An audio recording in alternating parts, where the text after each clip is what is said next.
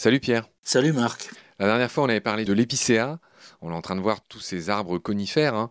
Aujourd'hui, logiquement, on va parler du sapin, qui est un petit peu le faux jumeau de l'épicéa. On va le rappeler dans cette émission. Comment distinguer l'un de l'autre facilement, Pierre?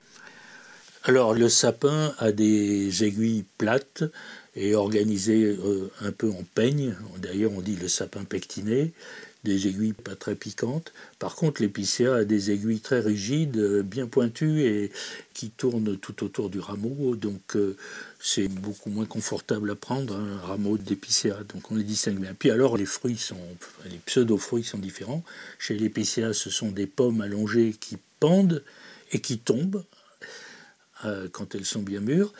Et par contre, euh, chez le sapin, les, Cône les cônes sont orientés vers le haut, euh, ne tombent pas, se délitent au cours du temps, un peu comme chez les cèdres. Très bien. Le sapin s'appelle dit Tanne en allemand. Et là, euh, même ceux qui n'ont fait pas beaucoup d'allemand, ils reconnaissent le fameux Tannenbaum hein, de la chanson au Tannenbaum. Bien sûr. Mon beau sapin, l'arbre de Noël. Oui, En anglais, c'est fir, F-I-R. En espagnol, abeto. Et en italien, abete. Et français sapin. C'est assez diversifié, étonnamment. Hein. Abete, abeto, c'est directement le latin, c'est abies en latin. Abies, abietis. Pline l'appelle comme ça tout du long de ses textes. Par contre, il emploie un autre nom, sapinus, avec deux P, qui est en fait un terme d'exploitation des forêts.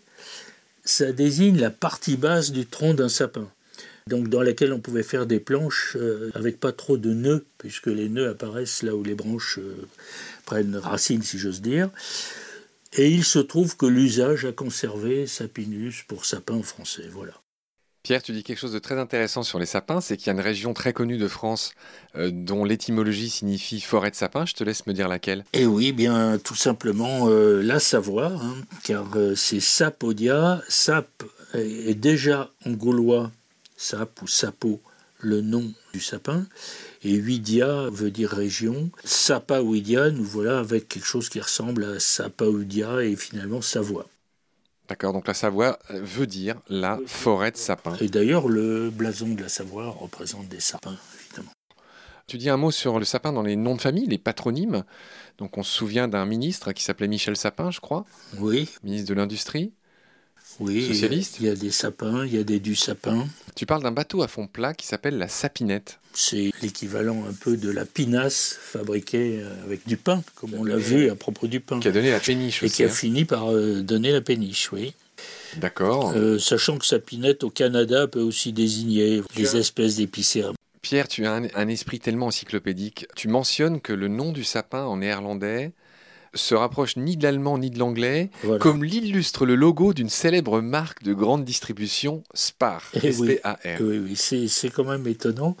En fait, Spar, euh, c'est effectivement le nom du sapin en néerlandais. Le néerlandais a trouvé le moyen de se distinguer complètement de l'anglais. Pourtant, il y a parfois des liaisons entre l'anglais et le néerlandais et de l'allemand. hein. Et ça vient de spire, qui veut dire lance, javelot, c'est la pointe, c'est la forme du sapin. Ce nom Spar se relie à, à, à Speer en allemand, qui veut dire effectivement le javelot, la lance. C'est ça, exactement.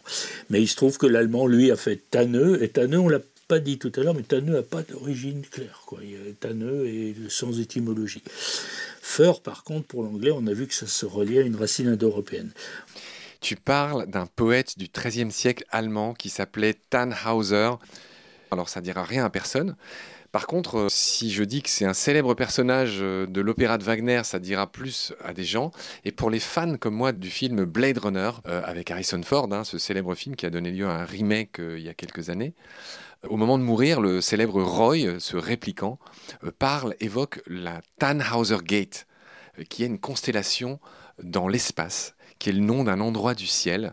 Et voilà, je me souviens que Roy en parle au moment de mourir, là, quand il relâche sa célèbre colombe. C'est un grand moment de cinéma. C'est un moment qui m'avait beaucoup ému. Je le partage avec toi, Pierre. Eh bien, merci de m'apprendre tout cela. Tu me fais rougir. Non, non.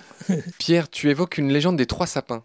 Oui, une légende un peu étrange. euh, À la mort d'un évêque italien, son serviteur Thiébaut a voulu euh, retiré son anneau d'or et bon, s'est retrouvé au bout d'un long voyage dans la forêt des Vosges.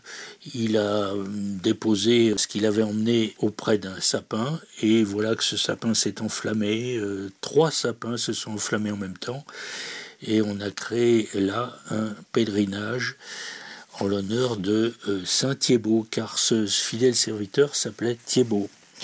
Et c'est là qu'on a construit la ville de Tannes, au Rhin.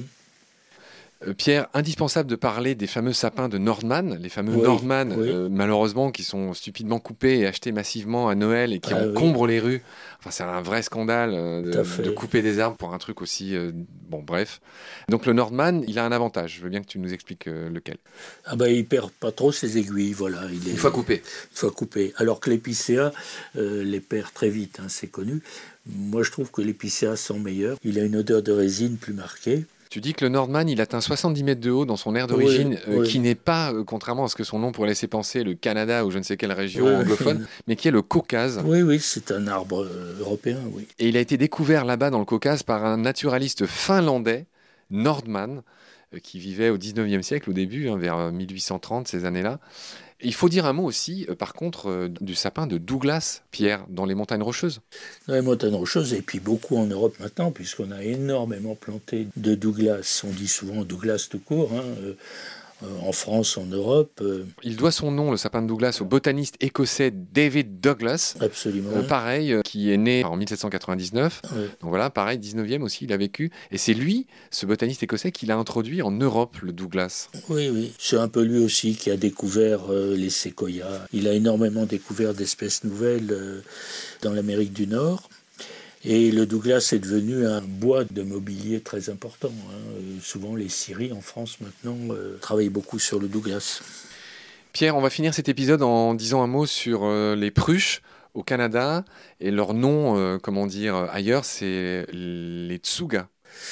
Tsuga au Japon, c'est même tellement caractéristique que les botanistes ont utilisé Tsuga comme nom de genre. Ces arbres-là ont comme nom de genre Tsuga. Pruche, euh, ça rappelle spruce, l'épicéa, dont on a parlé à une autre occasion. Et puis il y a une chose très curieuse, les feuilles de ces arbres dégagent une odeur de ciguë quand on froisse les rameaux. Ciguë en anglais c'est hemlock, et du coup hemlock désigne aussi l'arbre, voilà le tsuga. Ah oui, c'est dans le hemlock, oui d'accord. Et en anglais, c'est le Schierlingstanne voilà. Euh, qui désigne la ciguë aussi. Qui désigne la ciguë aussi, ou alors euh, les Allemands disent aussi Hemlockstanne en empruntant à l'anglais en fait. C'est des arbres un peu moins connus que tous ceux qu'on a évoqués euh, auparavant. Sur ce Tsuga, alias la pruche au Canada, s'achève cet épisode. Merci Pierre pour tes lumières sur ces arbres. À très vite pour de nouveaux épisodes. Salut. Salut Marc.